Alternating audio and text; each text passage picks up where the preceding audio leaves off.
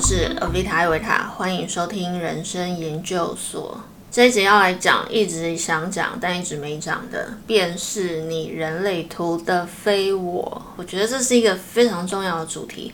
辨识出来之后，我也觉得对我人生有非常大的帮助。前面先简单介绍一下，人类图有9个能量中心，如果是空白的话，你在没有觉察的状态下就容易有惯性的非我状态。拿头脑中心来举例，因为这个世界上70%的人头脑中心都是空白的，所以很多人呢都会在意别人怎么看我。这就是你空白的头脑中心不时的就会不小心的去装到别人的想法，然后你就会在那里思考，那我是不是应该去采取别人这样的思考方式呢？我认为你要破解你的非我状态，就是你要去觉察辨识出你的行为你的想法是在你人类图能量中心的哪一块的非我状态下会有的纠结。当你辨识出来的时候呢，你其实就可以慢慢的消融这样非我的状态了。接下来呢，我就要拿我自己的人类图来分享。其实我人类图的空白能量中心非常多，而等一下我要分享的想法也是我自己的想法，不是我从任何人那边听来的，是我自己的人生经历，加上我6爻乐观主义者的洞见。一般关于能量的有定义跟没定义都是比较简单的2分法，例如你有定义的能量中心，那就是你的天赋你的才华，但我认为即使是我空白的能量中心，那更是我的天赋，也对应人类图所说的你空白的能量才是你累积智慧的地方。前几集我说过蛮多次我如何运用我完全空白的头脑中心，因为我就是那种很爱学各种东西，很爱把各种知识装进我空白的大脑里，而且我读一本书我看一本电影我都可以感觉我是真的很贴近作者的想法，而且这是有经过证实的哦。因为当我看完一本书或者是电影的时候，我就会去搜集它相关的资讯，然后我就会去看作者如何谈论自己的作品。像我之前看诺兰烧脑的电影《天能》，我所感觉到了跟导演本人讲的就很一致啊，就不用在那边看了电影还要解逻辑化学物理的这种方式去看，你感受到的是什么那就是什么。然后人类图呢，在情绪底下有一个叫同理心的闸门。我认为人类图的语言跟真实人生的情况呢，真的就不能画上等号。例如你有同理心的闸门，你就会是一个让别人感觉你很有同理心的人嘛？我认为那倒不一定，反而呢，有可能因为你太有同理心，导致了你习惯去避免，你不去看那些必须要被你同理的情况。而虽然我没有同理心的闸门，但当别人对我诉说他的心情的时候，我空白的大脑却可以完全同理他的想法他的心情。我是用我的空白大脑在同理别人的，不是用我情绪中心的那个同理心的闸门来同理别人。所以也许我无法感同身受他的情绪，但也因为这样，所以我可以撑起他的悲伤，让他感觉被同理了。这些呢，都是我对我的空白大脑满意的不得了的特质。那逻辑中心的部分也蛮类似头脑中心的情况。我空白的逻辑中心呢，可以装进各种不同的逻辑，所以当我遇到工程师的学生，我就会用他理工的逻辑去跟他讲英文；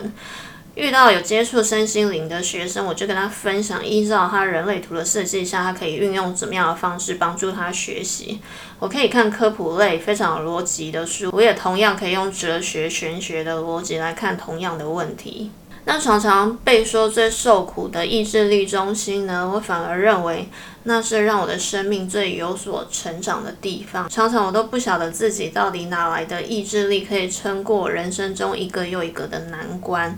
对于意志力中心呢，有个常听到的说法是，意志力中心有定义的人知道自己什么是可以做到，什么是不可以做到，而意志力空白的人并不知道自己可以做到什么，不可以做到什么。但这对我来说，这不是反而是对你的生命更有可能性的一种设计吗？就好像我以前常常遇到别人对我说，这我办不到，我没有办法像你一样可以怎样怎样怎样。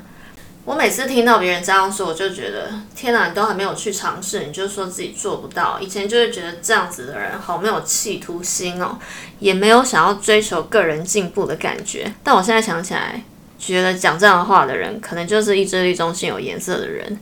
而我认为意志力中心有定义的人的受苦是明明知道自己做不到，却要去答应别人他明明知道自己做不到的事。就像我刚刚说的，可能呢他知道他一旦一开始就表达了他自己做不到之后呢，就会被我这样子的人认为你连试都没有试就说做不到，根本就没有心啊。你想想看，一个人他连单字都没有背，他就跟你说他背不起来，是不是很容易会被骂吗？因此他们就学会了必须要对这社会说谎。但就算他真的去逼自己做了他其实做不到的事情之后呢，他原本的自我价值感呢就会开始受到动摇。他们心里可能会有这样的挣扎，原来我自以为的自我价值不一定可以得到别人的认可，我一定要去做那些我原本做不到的事才能得到别人的爱，得到别人的认同。那这样他们对我的爱还是真的爱吗？还是他们只是爱那个可以做得到这些事的人，而不是真正的我？因为真正的我就是知道我自己真的做不到啊。这是我在意志力中心有定义的人身上看到，他们明知自己做不到，却要勉强自己努力去做到别人的期望，然后还要逼着自己去说谎，说我可以努力去做做看。这就是对自我价值的崩解。所以这边呢，我反而要替意志力中心有定义的人说一下话。难道意志力中心有定义的人生就容易吗？那这样说起来，意志力中心没有定义的人是不是反而更具潜力、更有开发性呢？因为不知道自己做不做得到，所以想去尝试看看自己可以做到什么地步。你只要注意，不要为了证明自己可以做到而去做一些自己能力范围之外的事，那就成为你的非我状态了。所以接下来就要分享我的非我状态。我刚开始在做影片的时候呢，我影片做完了就开始想别人会怎么看我这部影片呢？这就是我的空白大脑在思考不属于我该思考的问题，或者是呢，我也会以点阅率来评判我应该要怎么经营频道。在今年3、4月的时候呢，我有比较多的时间可以专心做影片，那个时候大概一个礼拜可以上2、3支影片，的确观看数、订阅数是增加最多的时候，但我开始觉得那有点超过我的负荷，那不是能力上超过我的负荷，你就是会觉得心很累，我一定要追逐这些东西吗？我不想上片的时候，我可以就不上吗？可是我不上的话，那我订阅率就有可能会下滑，那我就没有办法达成我的目标啦。